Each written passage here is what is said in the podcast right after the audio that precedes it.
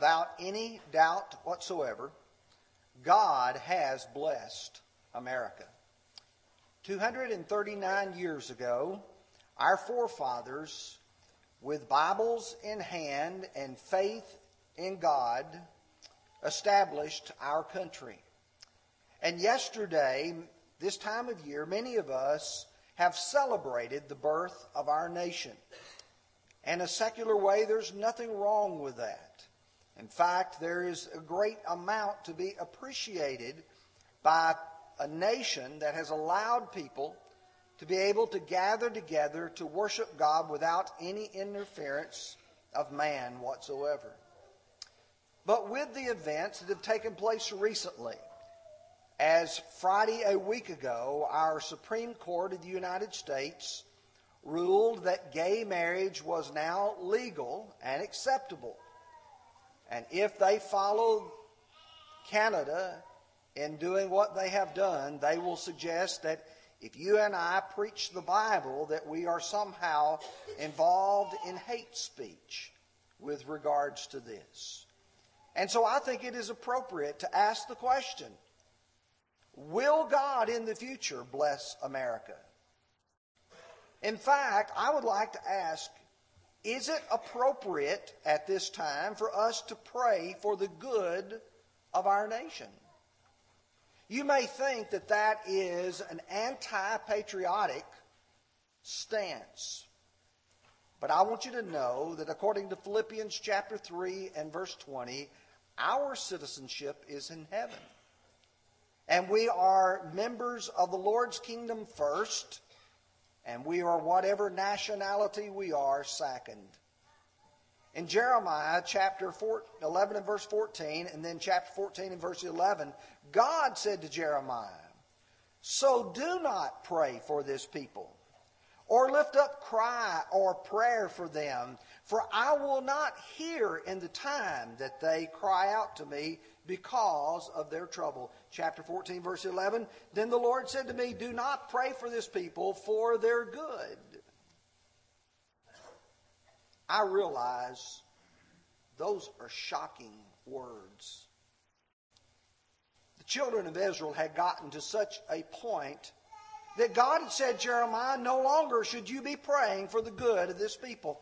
I ask you the question is it appropriate? Is it right for us to be praying for the good of our country? Let me ask you another question. As David wrote in Psalm chapter 11 and verse 3, if the foundations are destroyed, what shall the righteous do? I want to do what God wants me to do. I want to be the kind of person God wants me to be. And if I do that, will I ask God to bless America? Rather than me trying to answer that question directly, here's what I would like to do.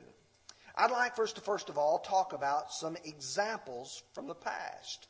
We're going to open our Bibles and we're going to look at the nations as they stood before the God of heaven and how God interacted with and how God dealt with them. Number two, I want to talk about some evidences from the present. Who are we? What are we? What direction are we going to follow? And then number three, I want to talk about encouraging penitence. Let's begin, first of all, with learning from the past. Is there anything that I can find in the scriptures that will give me some direction about asking the question, will God bless America? Well, I want to go back, and if you will, open your Bibles with me to Genesis chapter 6. We're going to look at verses 5 and 12, and then 2 Peter 2 and verse 5. And these scriptures will present to us the present condition of the people at that time.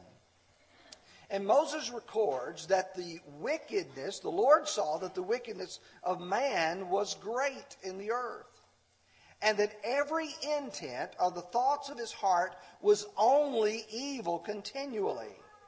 Dropping down to verse 12.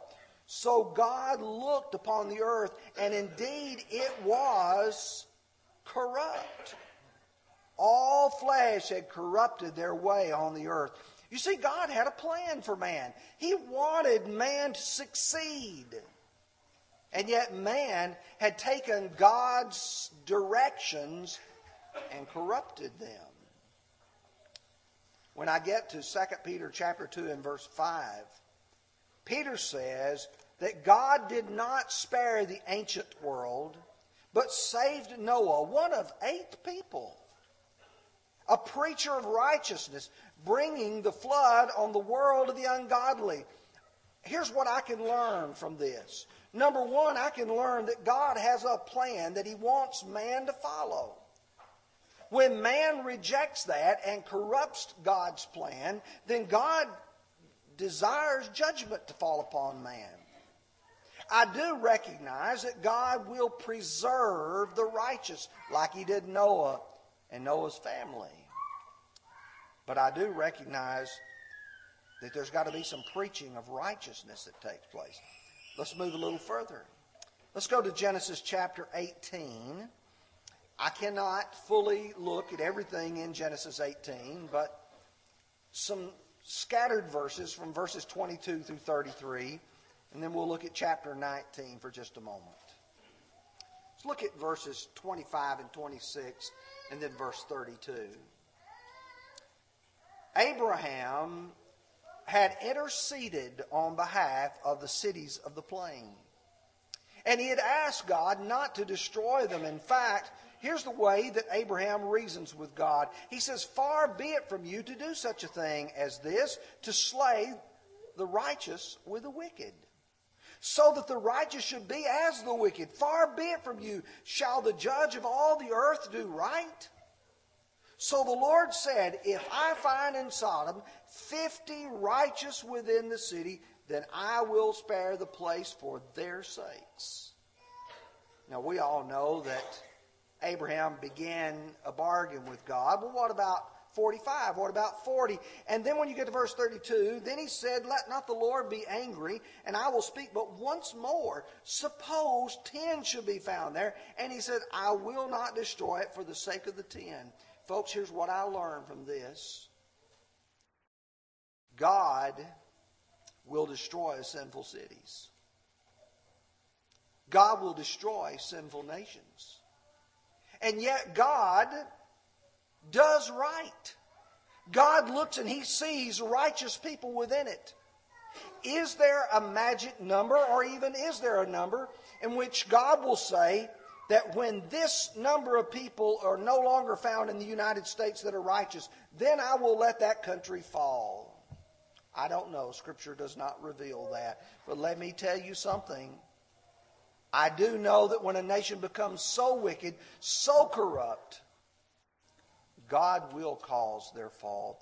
When you go to chapter 19, if you look at verses 24 and 25, then the Lord rained brimstone and fire on Sodom and Gomorrah from the Lord out of the heavens. So he overthrew those cities, all the plain, and all the inhabitants, and on what grew on the ground.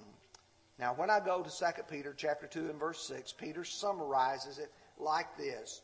And turning the cities of Sodom and Gomorrah into ashes, condemned them to destruction, making them an example to those who afterward would live ungodly. Folks, I want you to underline that by, in your Bible and put a star by it. This is an example to our nation today that if people are not going to live right, you can expect God's judgment. For just a moment, I'd like to talk to you about Babylon. There's many other passages between the book of Genesis and the book of the prophets, particularly Daniel and Habakkuk. But I want to talk to you for just a moment about Babylon.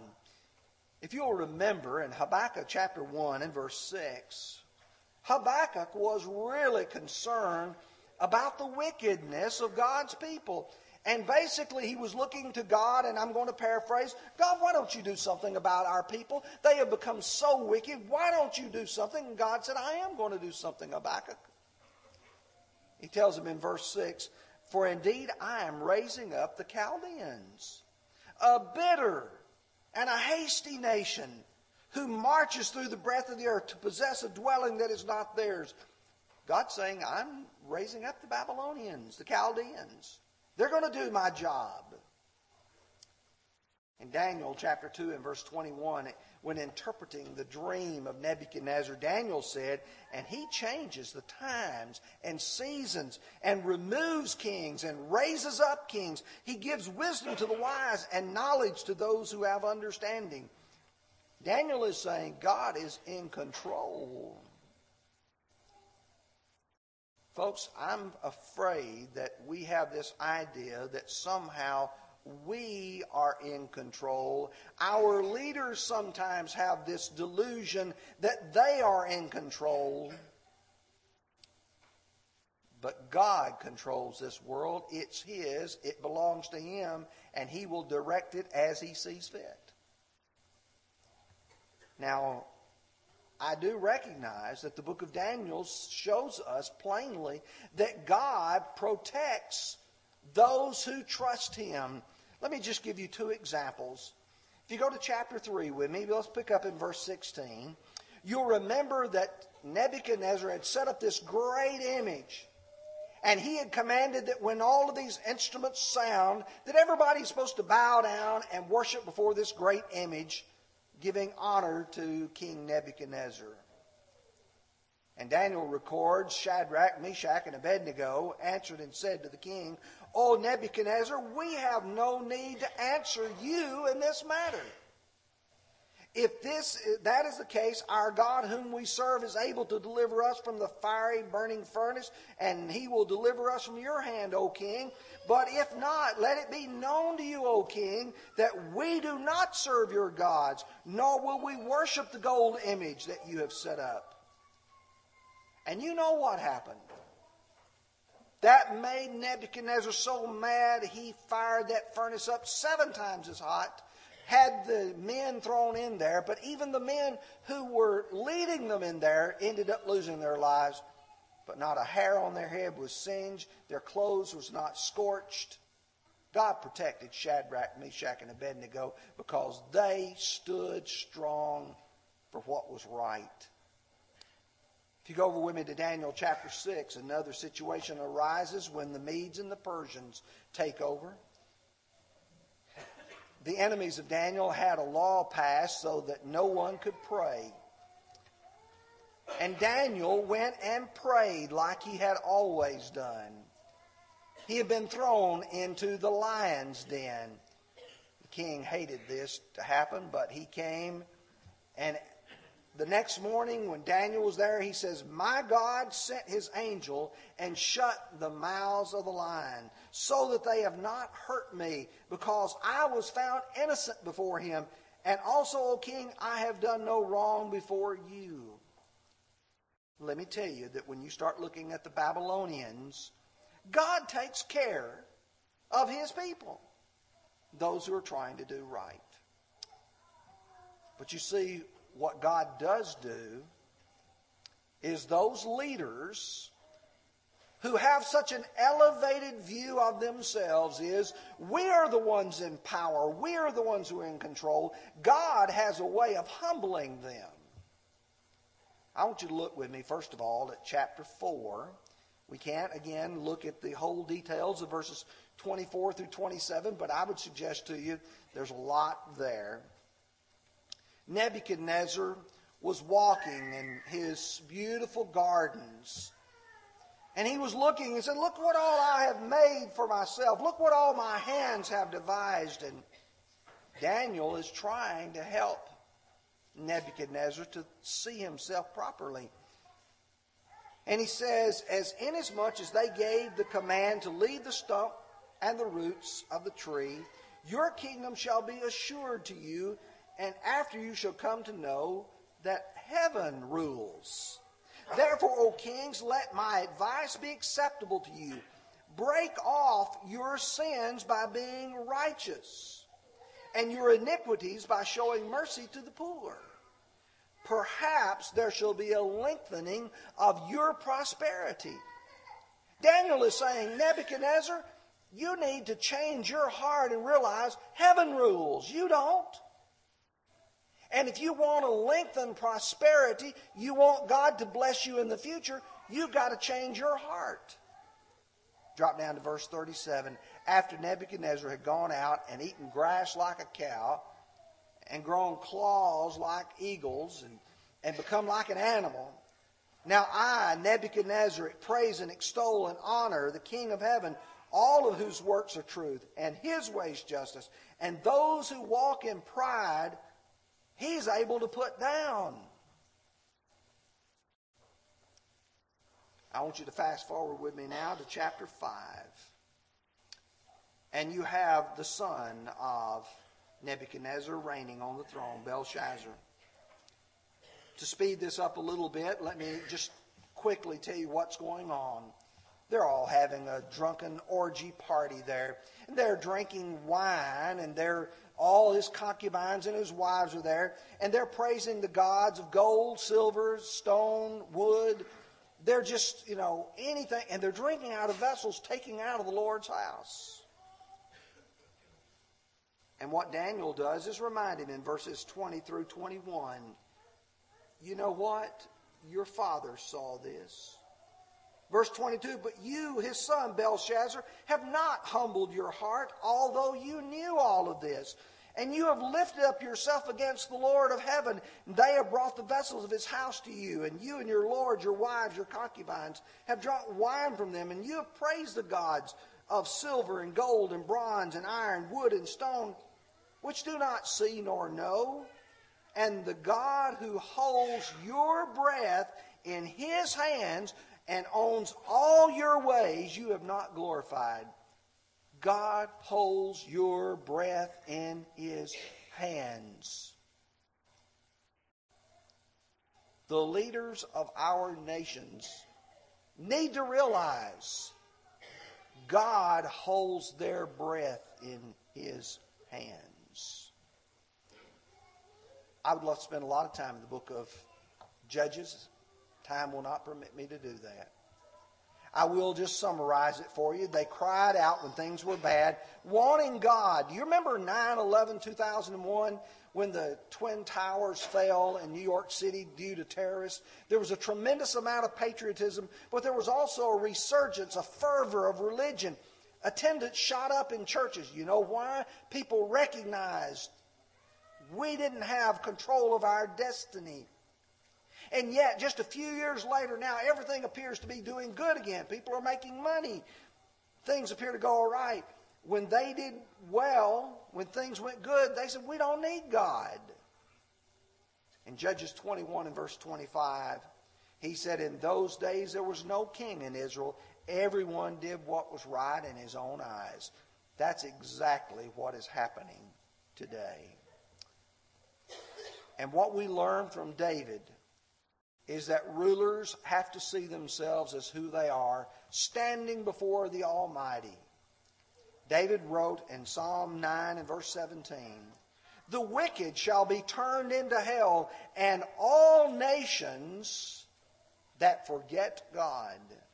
For the needy shall not always be forgotten, the expectation of the poor shall not perish forever. Arise, O Lord, do not let men prevail. Let the nations be judged in your sight. Put them in fear, O Lord, that the nations may know themselves to be but men. Psalm 79, verse 6. Pour out your wrath on the nations that do not know you, and on kingdoms that do not call on your name. When a nation says, We reject God, David said, It's time for them to be punished. Now, I think I have established the point that the examples of the past prove that God does judge the nations.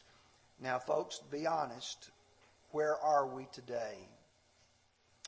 We're living in a postmodern world, one that does not believe in absolute truth, that says there's nothing that is moral or immoral, nothing that is right or wrong.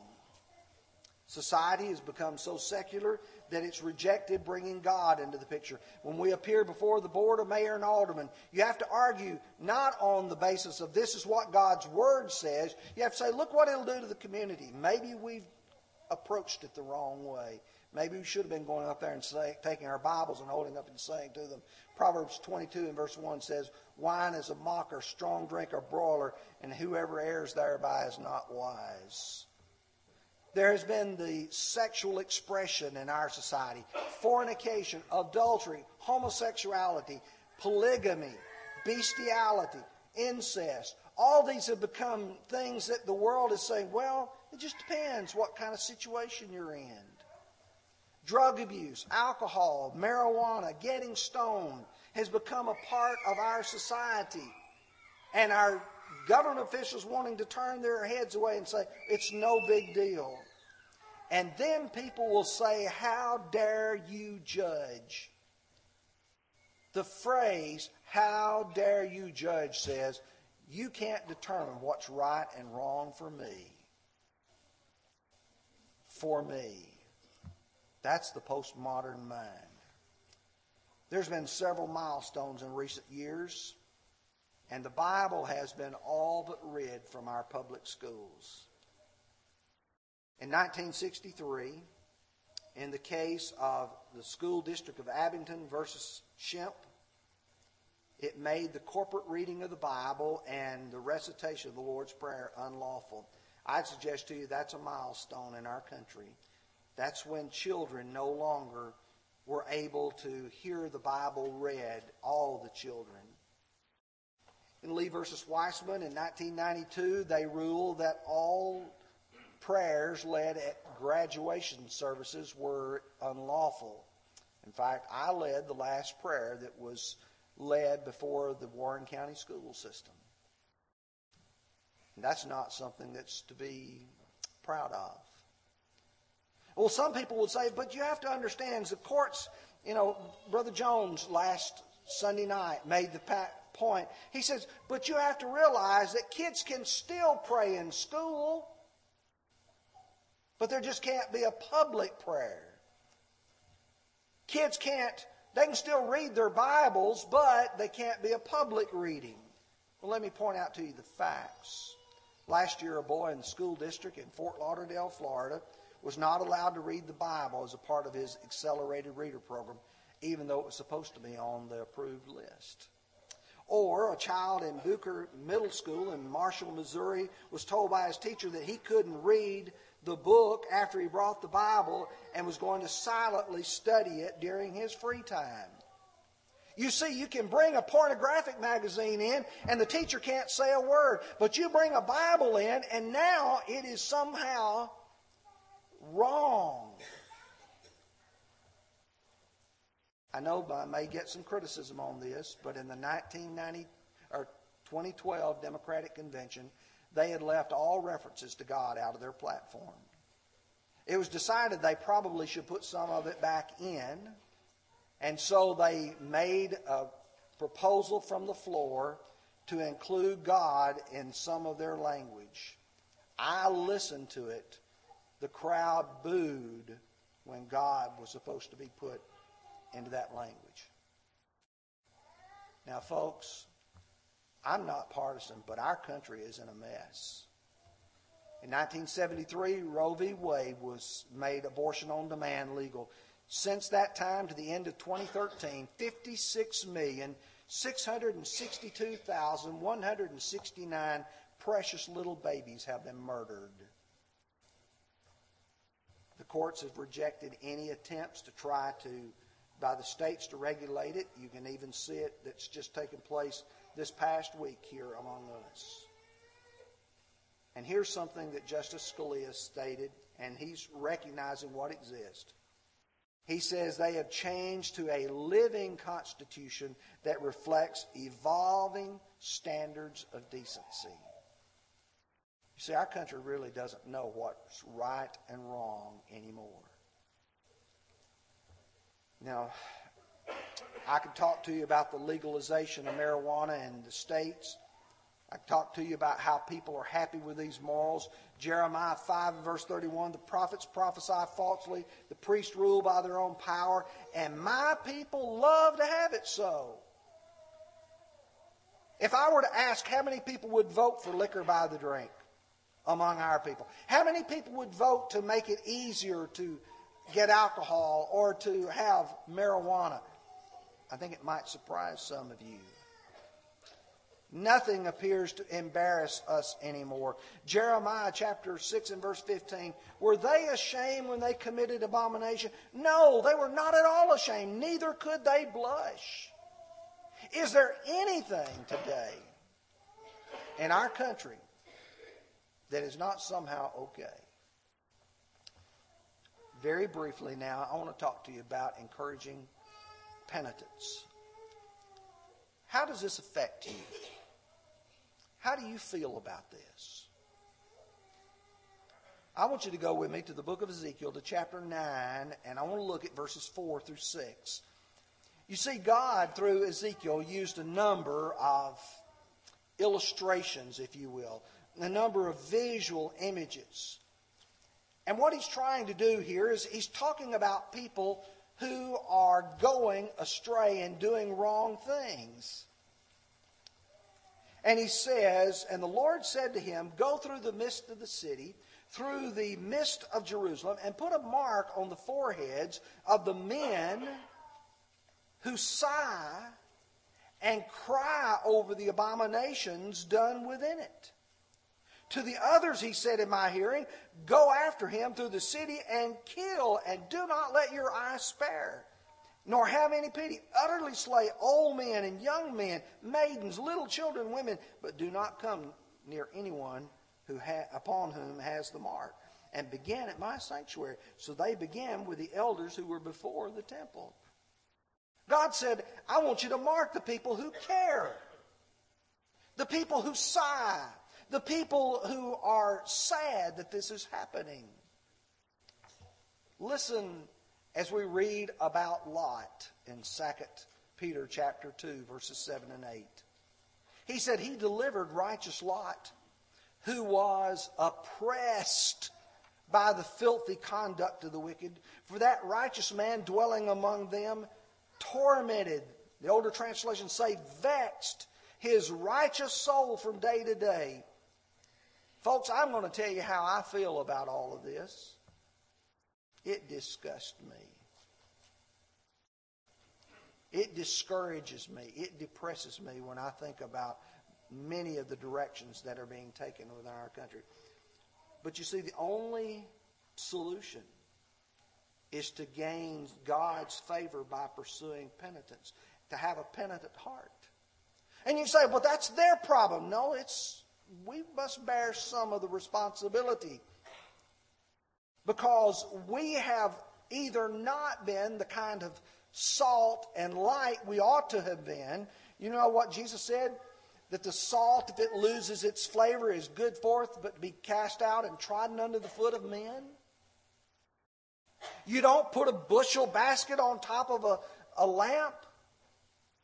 We're supposed to be a light, and we've not been.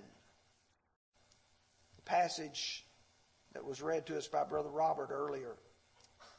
If my people who are called by my name will humble themselves and pray and seek my face and turn from their wicked ways, then I will hear from heaven, forgive their sin, and heal their land. In Jeremiah 50, verses 4 and 5. In those days and at that time, says the Lord, the God, the children of Israel will come, they will come, and the children of Judah together with continual weeping they shall come and seek the Lord their God. You see, you've got to come to God with a penitent heart. That means we've got to learn to elect godly leaders. We've got to quit making our decisions on the basis of our pocketbooks.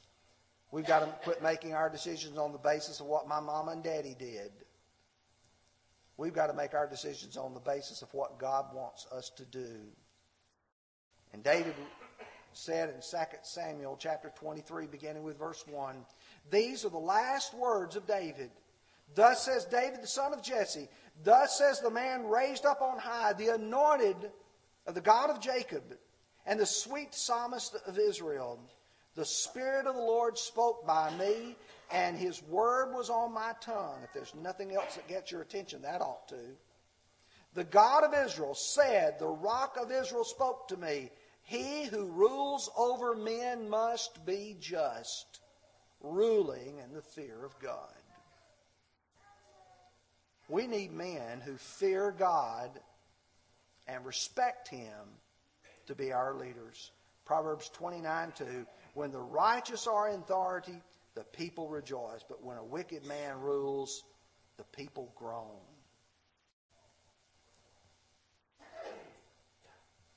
Will God bless America?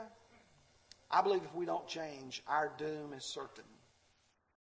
But I do know, according to Jeremiah 18, beginning with verse 7 and going through verse 12, he will say, At what instant I speak concerning a nation and concerning a kingdom, to pluck it up, to pull it down, to destroy it. If that nation against whom I have spoken turns from its evil, I will relent of the disaster that I thought to bring upon it. God said, It all really depends on what the people do. And we've got to be preachers of righteousness we want to save our country, we've got to save souls. Jesus put it so simply Go therefore and make disciples of all nations, baptizing them in the name of the Father, Son, and the Holy Spirit, teaching them to observe all things that I have commanded you. And lo, I'm with you always, to, even to the end of the age. But somebody says, But they won't listen. You're speaking on deaf ears. They won't listen to you. And Ezekiel 2, verse 7 You shall speak my words to them, whether they hear or whether they refuse. They are rebellious. Whether people are going to listen or not, they've got to know we're here. They've got to know where we stand. Ultimately, there's only one person that you can control, and that's yourself. And you have got to make a determination in your life that you are going to be what God wants you to be. And what God wants you to be is not only a Christian, but a faithful Christian. This morning, I'm not encouraging you to be a patriot of our country. I, I, think it's great if you can have patriotism. And don't misunderstand me, I love our country. But I love it enough to tell the truth to encourage righteousness. But what God wants you to do is to be a Christian. You become one by faith in Jesus Christ, repenting of your sins, confessing that faith, and being baptized. And wouldn't it be great today for you to walk down here and for this audience to see you confess the sweet name of Jesus, to see you baptized for the remission of your sins, more importantly, the rejoicing of the angels in heaven? And if you're a Christian and you look at your life and you say, I know what? I'm wrong before God right now, and I've got to make some changes. Come forward, we'll pray with you. That God will forgive you. Would you come while we stand and sing?